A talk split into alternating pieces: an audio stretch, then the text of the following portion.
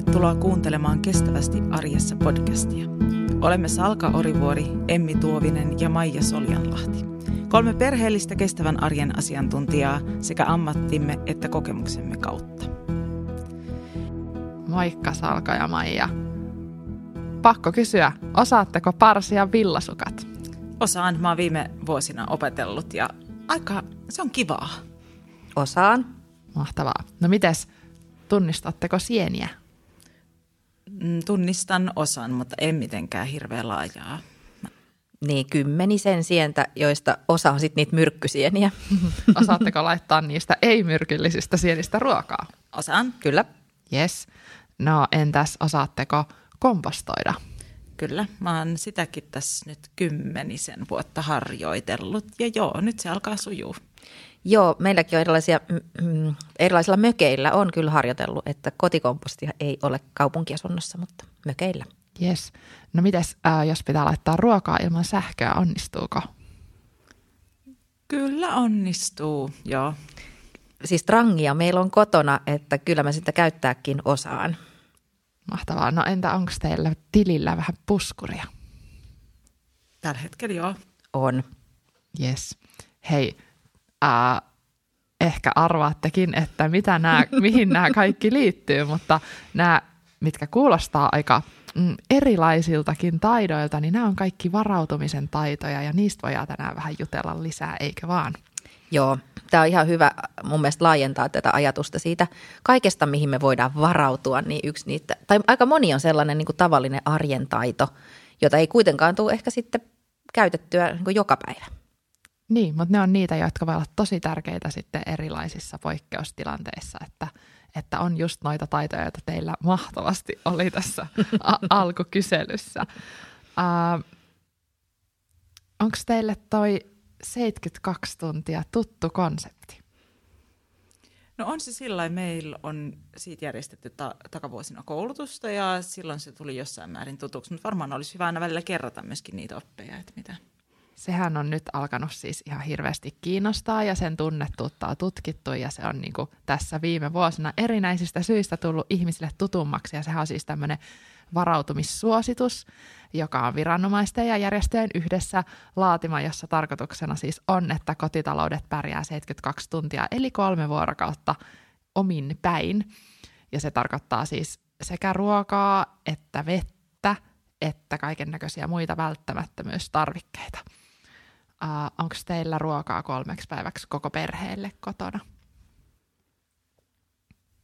No kyllä musta tuntuu, että on varmaan vähän pidemmäksi aikaa. Niin kuin jotain ruokaa. Et ei välttämättä nyt ole just sitä, sit, mikä on kaikille mieluisinta, mutta tota, varmasti pärjättäisiin. Joo, kyllä meillä on ehkä erityisesti, kun on tehnyt arkeen sen muutoksen, että meille tulee sitä tuolta verkkokaupasta aina isompi satsi, niin me ei eletä semmoista yhden kahden päivän arkea enää, että tota, enemmänkin viikoittain. Mutta kyllä sieltä nyt aina joku pääsee joku loppumaan, mutta kyllä me pärjättäisiin ruoan suhteen. Varmaan jotenkin lääkkeiden suhteen ja koirakin pärjäisi, mutta se mitä mä tiedän 72 on se, että siinä pitäisi olla kolmeksi päiväksi myöskin sitä vettä, niin sitä meillä ei Joo, ole. se vesi on haastava, koska mm. sitä pitäisi niin olla aika valtavan paljon – puhtaissa kannellisissa astioissa, että ihan niin kuin näitä puhtaita kannellisia ämpäriä, ämpäreitäkään ei välttämättä kaikista kotitalouksista löydy.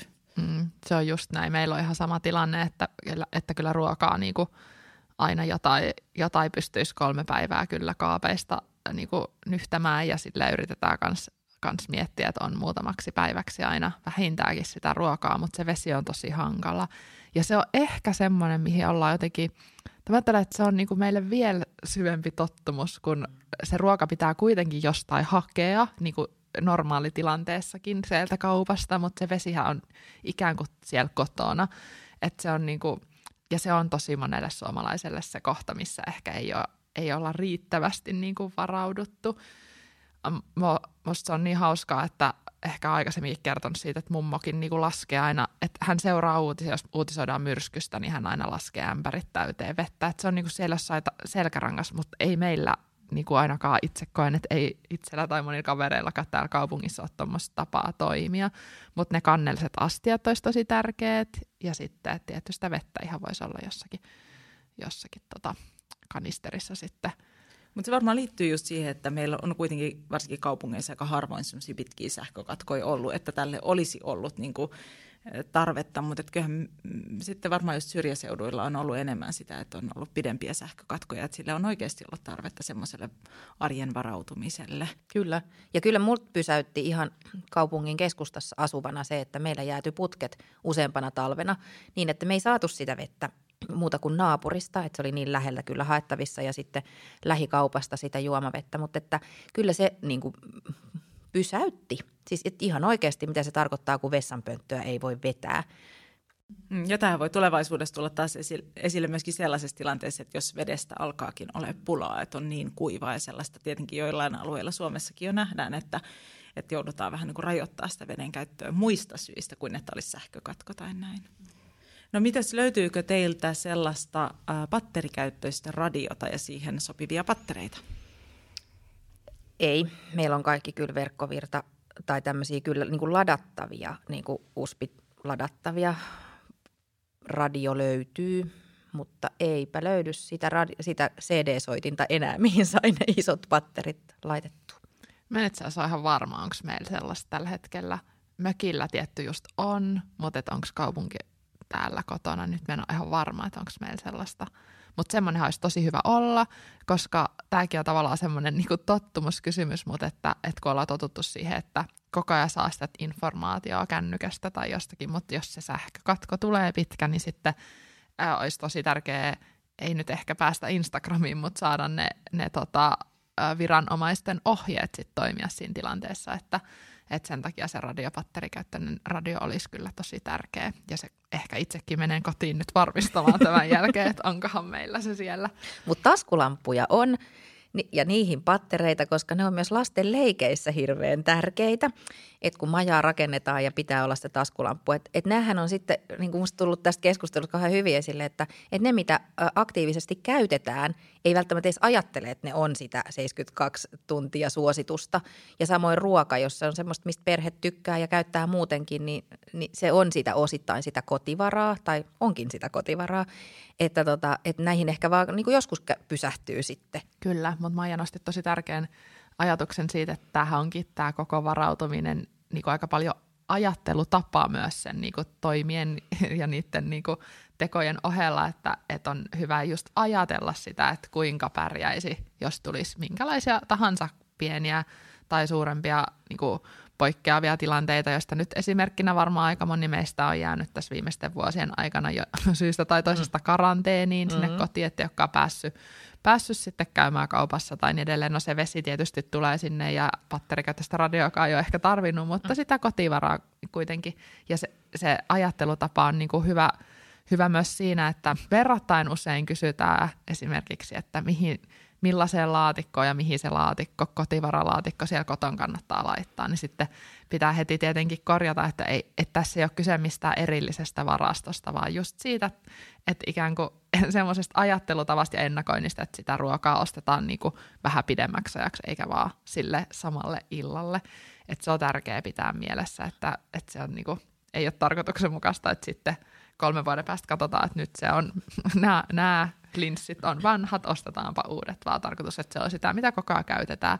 Ja se on tietysti tärkeää myös, että se, on, että se kotivara on tuttu, tai ne ruuat, joita siinä omassa kotivarassa on, koska ei silloin poikkeustilanteessa todennäköisesti halua ruveta opettelemaan jonkun täysin uuden raaka-aineen käyttöä. Et silloin on just tärkeää, että ne on niitä tuotteita, joita osaa varmasti mm. käyttää. Niin saati sitten, että se maistuu sitten perheelle, joka jos on sähkökatko. Kyllä meilläkin esimerkiksi, jos on ollut vaikka ukon ilmaa ja on tullut sitä jännitystä, niin kyllähän se vaikuttaa niin kuin koko perheen dynamiikkaan, sitten jännittää, niin silloin harvemmin haluaa syödä mitään semmoista, joka on niin kuin jotenkin erikoista että, että sekin on semmoista, niin kuin silloin kaivataan sitä turvaruokaa. Ja musta on ihanaa, että 72 suosituksessa on myös muistetaan, että siellä pitää olla niitä koko perheen herkkuja mukana, että se ei ole vaan semmoinen ankeutusvarasto, ehkä sekin pitää muistaa. Niin. Ja toisaalta se ei ole myöskään mikään semmoinen niin huono asia on näissä keskusteluissa joskus, niin kuin, että on syy, syytetty siitä, että no miksi kaikkeen pitää hamstrata kaikkea kotiin, että ei se ole mikään hamsterivarasto, mutta se on semmoinen just se kolme päivää on ihan, ihan hyvä – tota, siihen sit varautua. Ja ne saa olla just niin kuin sanoit, ne herkut siellä ja muutenkin se energiatiheys on tuommoista, että, niin että, että jos poikkeava tilanne tulee, niin silloin se ravitsemussuositusten niin kuin pilkulleen noudattaminen on, on kuitenkin toissijasta, että sitten tavallaan siellä voi olla niitä vähän energiatiheempiäkin ruokia sitten, että varmasti saadaan riittävästi energiaa, että se on ehkä kuitenkin sitten siinä muutaman päivän aikana niin kuin se riittävä energiansaanti sitten turvattu versus sitten, että, mm, että onko, onko nyt ihan varmasti riittävästi kaikkia, niin kuin, tai että meneekö juuri suositusten mukaan, niin se on ehkä tässä toissijasta, vaikka tietenkin sitten kyllähän jos siellä arjessa normaalistikin syö hyvin, niin kyllähän se kotivarakin silloin on suht hyvä todennäköisesti ja se on hyvä niin, mutta, mutta herkut sinne kyllä saa kuulua. Mm. Niin ja ehkä pitäisi niin laajentaa sitä ajatusta kokonaisuudessa, että mitä, mitä kaikkea ne me nyt varaudutaan. Että meiltä Martoiltahan paljon kysytään sitä kotivaraa, mutta kyllähän me annetaan neuvoja myös taloudellisuuteen, vaikkapa, että työttömyys on yksi asia, mihin voi myöskin varautua, tai, tai tämmöinen joku ö, muun tyyppinen niin kuin elämäntilanteen muutos. Että se on, niin kuin, ne on sit isoja kysymyksiä myös. Niin, tai niin kuin nyt tiedetään, että ruoan hinta tulee mm. nousemaan, mm. siihenkin voi, voi niin kuin varautua mm. ehkä opettelemalla jotain uusia taitoja – siellä Energian hinta tulee nousemaan, niin. tai nous, on noussut jo, että sekin, että me säästetään sähköä ja äh, ehkä siirrytään jopa johonkin energiatehokkaampiin ratkaisuihin tai uusiutuvan energian käyttöön, niin sekin on yhtälaista varautumista. Ja sitten pidemmällä aikavälillä varmasti tullaan näkemään myöskin sitä, että niin kuin luonnonvarojen mm-hmm. hinnat, tiettyjen materiaalien hinnat tulee nousemaan, että miten se sitten heijastuu meidän, niin kuin, meidän tota, äh, taloudelliseen tilanteeseen tai muuhun. Että kyllä on niin kuin, tavallaan myöskin hyvä pohtia niitä, että mihin me varaudutaan, koska ne on tosi erityyppisiä asioita, mitä meidän pitää ottaa huomioon. Kyllä, ja erilaisia taitoja tarvitaan, mutta ehkä se perusajatus on just se semmoinen, että, että ollaan jotenkin joustavia ja valmiita muuttamaan sitä omaa toimintaa ja valmiita opettelemaan uusia taitoja, niin ne on varmaan sellaisia – tekemättä, että se tär- yksi tärkeimmistä varautumisen taidoista on se uuden op- tai niin kuin kyky oppia uutta et, ja jotenkin muovata sitä omaa toimintaa myös niin kuin pitkällä aikavälillä, mutta myös siinä akuutishetkessä, että et ei sovi olla liian hienohelmainen niin kuin, tai että pärjää ehkä helpommin, jos ei ole ihan älyttömän hienohelmainen niin kuin joissain asioissa, koska sitten ne poikkeustilanteet voi kuitenkin olla yllättäviä ja semmoisia, missä joutuu joustamaan vähän niistä omista rutiineista tai semmoisista ja sitä niin kuin käyttäytymisen muutosta tarvitaan muutenkin tässä niin kuin isossa kuvassa, että pystytään omaa toimintaa vähän jotenkin uudelleen pohtimaan. Mm. Ja kyllä tuo varautuminen ja just tämä tämmöinen niin kuin, ää, joustavuuden tai sopeutumisen mahdollisuuden kytkeytyy meidän yhteiskuntaan silläkin tavalla laajasti, että onhan meillä niin kuin, ää, tosi erilaiset edellytykset sopeutua tai varautua tai toimia poikkeustilanteissa riippuen esimerkiksi just siitä taloudellisesta tilanteesta, mikä kotitaloudessa tai, tai, tota, tai yksilöllä on, että, tai, tai muuten tämmöinen niin kuin valmius oppia uutta tai, tai muut, että, että on se varmasti semmoinen asia, mitä myöskin niin kuin tavallaan tässä meidän yhteiskunnan niin kuin, tasolla pitää miettiä, että miten me saataisiin lisättyä sitä yhdenvertaisuutta ja, ja tota, niin kuin kaikille yhtäläisiä mahdollisuuksia niin sillä on myöskin merkitystä sen varautumisen kannalta. On. Ja sitten toki, mitä me voidaan niin kuin kode, kodeissa tehdä sitten omien ö, lasten kanssa ja, ja sitä kautta, että me opitetaan myöskin tähän niin kuin maailman muutokseen ja, ja sitten niitä erilaisia taitoja silleen kivasti yhdessä. Ettei myöskään ehkä ajatella, että yhteiskunnasta jotenkin tai koulu hoitaa kaiken sen, vaan että sitten tämmöiset lähdetään retkelle ja kokataan siellä nyt sitten sillä trangialla tai muuta, että nehän on aika kivoja sellaisia, mitä voidaan yhdessä, eikä niistä tarvitse ehkä mun mielestä puhua sille vahvasti, että tässä nyt varaudutaan sähkökatkokseen, vaan että, niin. että on kivaa semmoista yhteistä toimintaa, oli se sitten marjastaminen tai, tai sienestäminen tai muu, että – Joo, ei meidän lapset ajattele, että heille niin. opetetaan varautumistaitoa, eikä me edes ajatella opettavamme niin. niitä, vaikka käydään aika paljon metsäretkillä ja, ja lapset sinne pyytää, mutta ihan muista syystä kuin, kuin siitä, että he haluavat nyt oppia näitä varautumistaitoja. Mutta siis kyllähän tämä varautumisteema on nyt viime vuosina siis kaikista näistä maailmantilanteen niin kuin, ä, koronapandemiat ja kaikki kriisit, mitä on, niin, niin ihan siis uudella tavalla ruvennut ihmisiä niin kuin kiinnostamaan ja huolestuttamaankin äh, tähän niin kuin varautumiseen jotenkin liittyy se tasapainottelu sen kanssa, niin kuin niiden uhkien ymmärtämisen ja sen niin kuin, tavallaan huolen mutta sitten yhtä lailla sitten sen kanssa, että, että se olisi kuitenkin myös yksi tavallaan ratkaisumalli ja tapa ja niin kuin, että pärjäämisen muoto, mutta että kyllähän siinä aina on sitten vähän myös se semmoinen, se, ne uhkakuvat on siinä, koska ne on tietenkin jollain tavalla ehkä sitten vähän ikäviä asioita, mihin niin kuin varaudutaan. Ja tämä on välillä semmoinen vaikea asia ainakin itselle, että miten niin kuin, no vaikka nyt kun mainitsit lapset, niin suhteessa lapsiin ja mistä, mistä ollaan puhuttu aikaisemmin, niin kuin ympäristöön liittyvistä tunteista ja niin edelleen, niin, niin, nämä, niin kuin tämmöinen tasapainottelu tässä varautumisessakin on, että kuinka paljon niin kuin on se uhka ja kuinka paljon sitten ne, se toiminta. Mm. Joo, ja mä ajattelen sillä lailla varsinkin nyt lasten kanssa, niin, niin tota, molemmat on osaa lukea ja toinen käyttää aktiivisesti mediaa, niin se on kyllä sellainen, että – että se medialukutaito ja meille niin kuin itsellemmekin, että, että kun niitä uhka, uhkakuvia tulee sieltä kännykän ja, ja telkkarin ja ties minkä kautta, että, että olisi siihen sitten sellaista niin kuin märtyläistä kriittisyyttä, mutta myös sitä uskallusta sulkea joitain kanavia välillä. Ja kyllä meillä tota, ö, niin kuin lasten kanssa on, tai tuon vanhemman kanssa varsinkin, niin, niin tehty ihan sitten päätöksiä, että, että koska häntä ahdisti ö, asiat, niin sitten se TikTok poistettiin sieltä kännykästä. Että, että sitten tehdään ihan toimiakin sitten vähän niin kuin, että suojataan siltä niiltä tota, semmoisilta uhkaavilta tai liian uhkaavilta asioilta. Ja, ja tota, senpä takia käytiin myös tuossa kaupungilla vähän kyselemässä, että, että miten ihmiset, onko he tehneet tämmöistä suojelua näitä kriisiuutisia kohtaan, niin käydään kuuntelemassa niitä.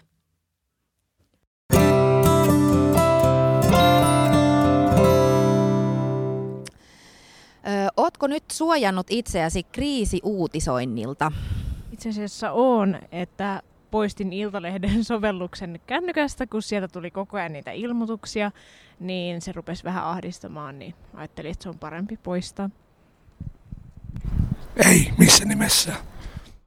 Miten pidät sitten huolta nyt itsestäsi tässä kriisitilanteessa? Sama tavalla kuin ennenkin. Suojaatko itseäsi kriisiuutisoinnilta? viisi. Kyllä varmasti toisinansa, mutta utelias on joskus.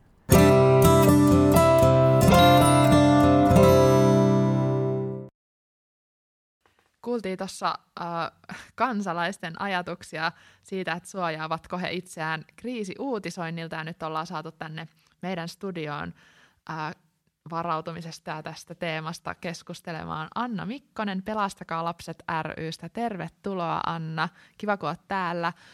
Kertoisitko hieman itsestäsi?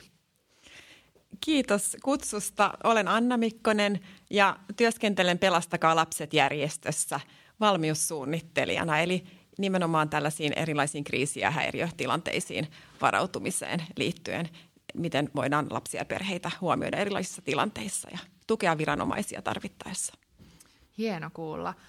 Uh, Tuossa moni kertokin, että suojaa itseään tosiaan näiltä ahdistavilta uutisilta ja ehittiin tuossa Maija ja Salkan kanssakin jutella, että, että se on tuntunut tässä tosi tärkeältä vähän rajoittaa tota median käyttöä. Mitä ajatuksia nämä vastaukset sinussa herätti? No se on todella inhimillistä, että tämmöiset uutiset herättää niin aikuisissa kuin lapsissakin monenlaisia tunteita. Ja on hyvä muistaa, että ne kaikki tunteet on normaaleja ja sallittuja. Ja on tosiaan järkevää rajoittaa sitä mediatulvaa ja uutisten seurantaa niin aikuisten kuin lastenkin osalta, varsinkin heti jos alkaa siltä tuntua tai tulee semmoisia merkkejä lapsissa, että se huolestuttaa ja painaa. Et kun me huomataan, että aikuisiakin se kuormittaa, niin voi ajatella kuinka vaikeita se voi lapsesta tuntua, kun niitä asioita on vaikea vielä sillä tavalla hahmottaa ja, ja jäsentää ja ymmärtää. Niin aikuinen pystyy tietenkin itsestään niin kuin, äh, ainakin toivottavasti ja opetella sitä niin kuin itsessään, että milloin on hyvä vähän rajoittaa, mutta mitä lapsen kohdalla sitten ne, ne tavallaan, mistä vanhempi voi huomata tai ajatella, että ehkä pitäisi jollain tavalla rajoittaa sitten vaikka – vaikka median tai sosiaalisen median seuraamista, niin onko siihen jotain hyviä vinkkejä? No lapset on tietysti hirveän yksilöllisiä ja oma vanhempi tai läheinen aikuinen tuntee oman lapsensa parhaiten esimerkiksi, onko lapsella erityisherkkyyksiä. Se kannattaa aina tietenkin tämmöisessä tilanteessa myös ottaa huomioon. Mutta yleisesti ottaen voi ajatella, että ne lapset, jotka käyttää älypuhelimia, niin on hankalassa tilanteessa, koska on esimerkiksi nyt noussut esiin se, että TikTokissa on pyörinyt monenlaisia sotavideoita ja se ei tietenkään ole hyväksi oikein minkään ikäisille lapsille. Ja tässä on tosi tärkeää, että vanhempi olisi mukana niissä sosiaalisen median sovelluksissa tai muissa sovelluksissa, joita lapsi käyttää, että hän pystyy itse paremmin katsomaan ja ymmärtämään, mitä siellä tapahtuu ja miten sitä voi rajata. Ja sitten voi olla varsinkin pienempien kännykkää käyttävien lasten osalta niin järkevää keskustella siitä, että miten ihan todella konkreettisesti rajataan nyt ei pelkästään sitä niin sanottua ruutuaikaa, vaan sitä, että mitä, mitä sieltä seurataan. Kyllä, nämä oli varmasti hyvät vinkit, eli, eli vanhemmat sinne pitäisi tosiaan tietää, että itse mennä ihan sitten näihin kanaviin, joissa oma lapsikin liikkuu. Tosi hyvä konkreettinen neuvo. On puhuttu tässä alkujaksostakin tästä varautumisteemasta, joka on nyt monistakin syistä suomalaisia kiinnostaa ihan tosi paljon. On ollut ollut koronapandemiaa ja niin kuin monia asioita, jotka tässä on alkaen ilmastonmuutoksesta ja tietenkin nyt tätä jaksoa nauhoitettaessa akuuttiin tilanteeseen tuolla Ukrainassa, niin, niin on herännyt tämä niin kuin kiinnostus sitä omaakin varautumista kohtaan täällä meilläkin Suomessa mekin ollaan saatu paljon kysymyksiä. Mitä tämmöisiä varautumiseen liittyviä taitoja lapsille sitten kannattaisi opettaa? No kyllä mä ajattelen, että lapsille on tärkeää kertoa ja opettaa ja harjoitella yhdessä myös varautumisasioita. Tietysti terminä varautuminen on sellainen, joka aikuistenkin on usein hieman vaikea hahmottaa.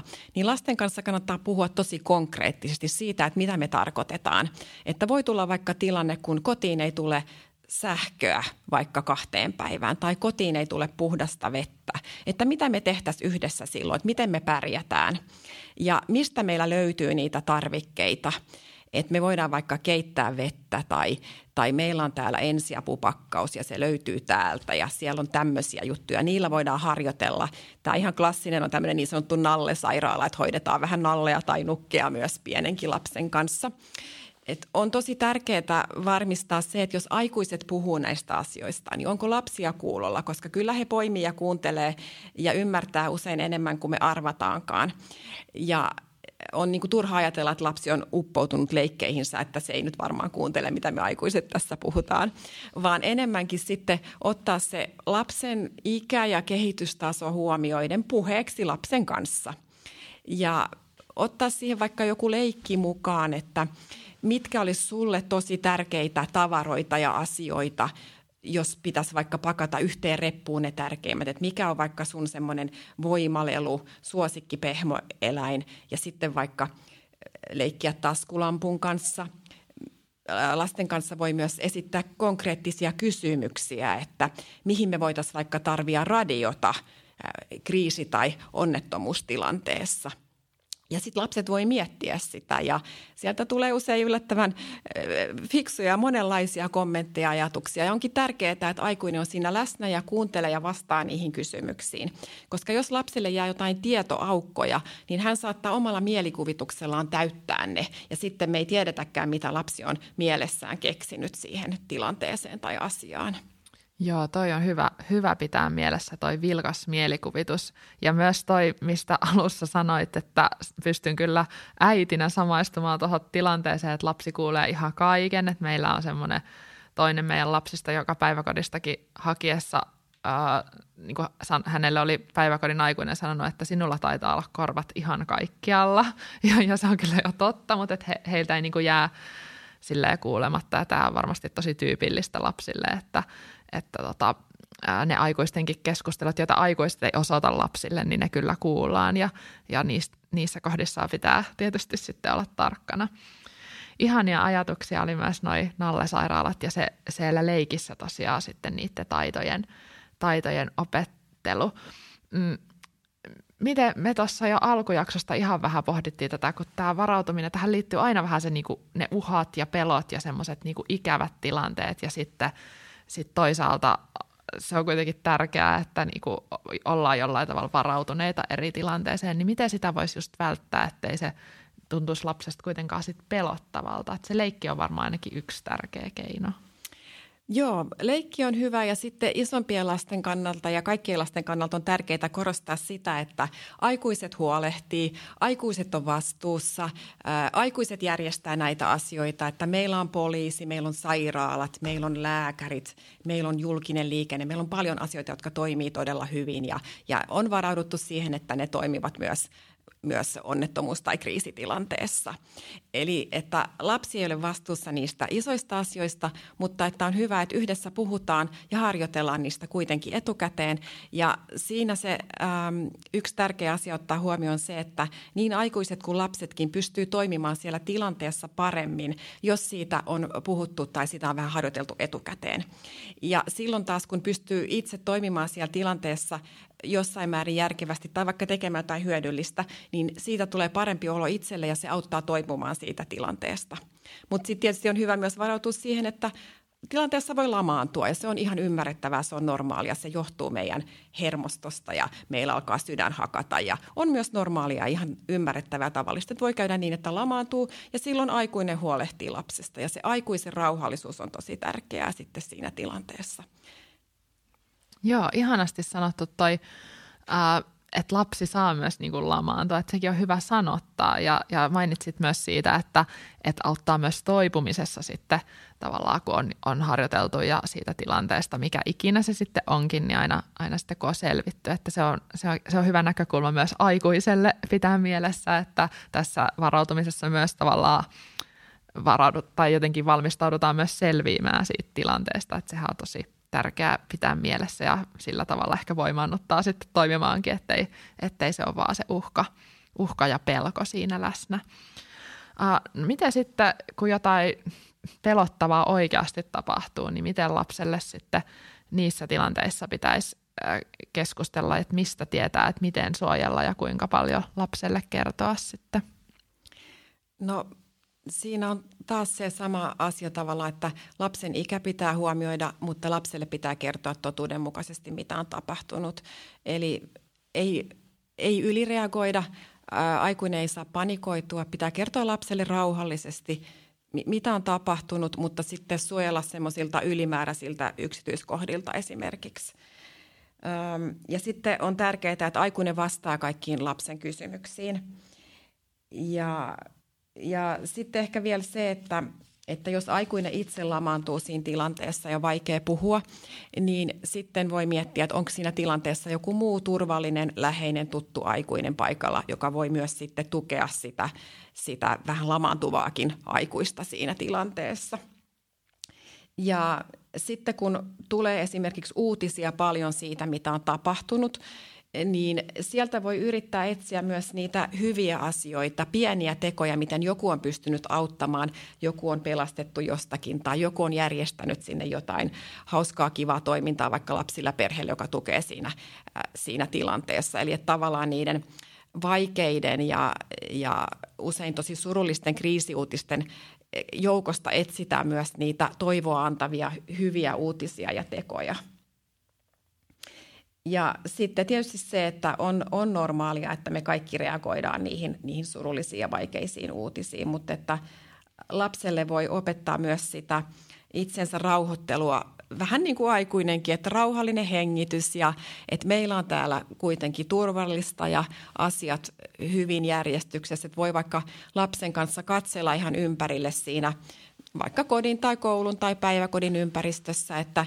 että mitä kaikkia täällä toimii ihan normaalisti ja hyvin, että nämä meidän arjen rutiinit tässä ja esimerkiksi koti, koulu, päiväkoti, liikkuminen, ne on niitä tärkeitä asioita, ne rutiinit auttaa siinä vaikeassakin tilanteessa. Ja siksi on tosi tärkeää, että lapset pystyvät jatkamaan koulunkäyntiä ja harrastuksia ja semmoista mahdollisimman normaalisti, vaikka jotain vaikeaa olisi tapahtunut. Niin kyllä nämä pätee varmasti myös sellaisiin tilanteisiin, jossa perheessä on joku hankala, vaikka suru tai minkälainen niin kuin tilanne tahansa, niin ne arjen rutiinit ja se, että elämä ikään kuin jatkuu ennallaan, niin sehän on tosi niin kuin lohdullista ja tärkeää varmasti lapselle sekä aikuiselle. Kyllä, on se. Se pätee monenlaisiin erilaisiin henkilökohtaisiin kriisitilanteisiin tai sitten niitä, mitä yhteiskunnassa tai maailmalla yleisemmin tapahtuu. No entä sitten, jos on tilanne, että lapsi on nähnyt vaikka sosiaalisessa mediassa tai kokenut ikään kuin liikaa, nähnyt pelottavia asioita, niin miten, miten sitten silloin voi olla tukena, mistä lapsi tai mistä aikuinen sitten tällaisessa tilanteessa voi saada apua, että siitä selvitään? No on tosi tärkeää, että lasten kanssa pystytään järjestämään niitä mukavia hetkiä, tavallista kivaa tekemistä ja se, että ne läheiset on siinä turvana ja lähellä ja että lapsi voi aina hakeutua halutessaan sen turvallisen vanhemman tai muun, muun läheisen luokse juttelemaan. Että aikuisen läsnäolo on tosi tärkeää siinä tilanteessa. Ja se arjen pyörittäminen siitä tilanteesta huolimatta on tosi tärkeää. Ja sitten tietysti on hyvä, että aikuinen havainnoi niitä lapsen reaktioita, että se vanhempi tai muu läheinen aikuinen on paras henkilö arvioimaan muutoksia käytöksessä ja, ja sitä, että, että onko lapsen käytös muuttunut sille, että se olisi huolestuttavaa siinä tilanteessa. Joo, tämä arki nousee tässäkin esille ja se tietenkin meidän podcastinkin nimi on kestävästi arjessa, mutta nämä arjen niin kuin, teot on meidän Martoissakin tosi tärkeitä, niin jotenkin ihanaa ja lohdullista, että se arki on se asia, mikä sitten useimmiten kuitenkin kaikenlaisissa kriisikin tilanteissa meitä sitten kannattelee eteenpäin. Kiitos Anna Mikkonen tosi paljon, että pääsit meidän vieraaksi ja jaoit näitä arvokkaita vinkkejä ja ajatuksia meille. Kiitos paljon. Vinkkaa meidän podcastista kaverille ja ota meidät seurantaan. Lisää ajatuksia me voit lukea Kestävä arki blogista, joka löytyy martat.fiistä. Ja lopuksi Martta-vinkki. Lataa kännykkään maksuton Martat-sovellus. Löydät sen sovelluskaupasta.